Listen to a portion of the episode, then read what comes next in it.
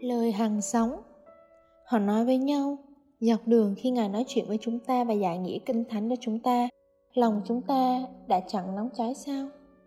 Chúa Giêsu đi cùng với những người tha thiết tìm kiếm Ngài. Hai người đang đi trên đường đến Emmaus, Vừa đi vừa bàn luận về những sự kiện khó hiểu vừa xảy ra ở Jerusalem Họ tưởng rằng mình đã thấu hiểu mọi sự việc đã xảy ra trong thời đại của mình nhưng cái chết của Chúa Giêsu đã khiến cho họ mất phương hướng về Chúa và hoạt động của Ngài trong thế giới họ sống. Họ đã từng hy vọng rằng Chúa Giêsu là đấng Messiah, nhưng cái chết của Ngài đã khiến họ bối rối và nặng lòng. Họ cần những câu giải đáp. Chúa hiểu rõ tấm lòng của con cái Ngài và biết họ chân thành đeo đuổi ý muốn của Ngài.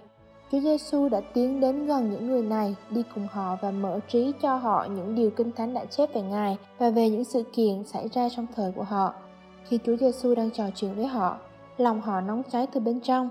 Khi họ nghe Chúa Giêsu dùng kinh thánh để giải thích những điều họ đang trải qua, từ trong lòng họ biết rằng mình đang nghe sự thật của Chúa.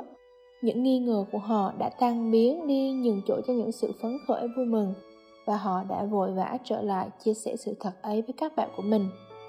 Nếu bạn đang trở nên hoang mang trước những hoàn cảnh trong đời mình, Chúa Giêsu có thể tái định hướng bạn trở về với chính Ngài qua Kinh Thánh y như Ngài đã làm cho hai người ấy. Từ quan điểm nhân bản của họ, hoàn cảnh có thể gây bối rối và nản lòng. Cần phải có sự hiện diện của Chúa Giêsu Christ để mắt bạn mở ra thấy những sự thật kinh thánh. Những hoàn cảnh của bạn có thể làm bạn rối bời không? Bạn cần Chúa Giêsu ban cho bạn những nhãn giới của Ngài.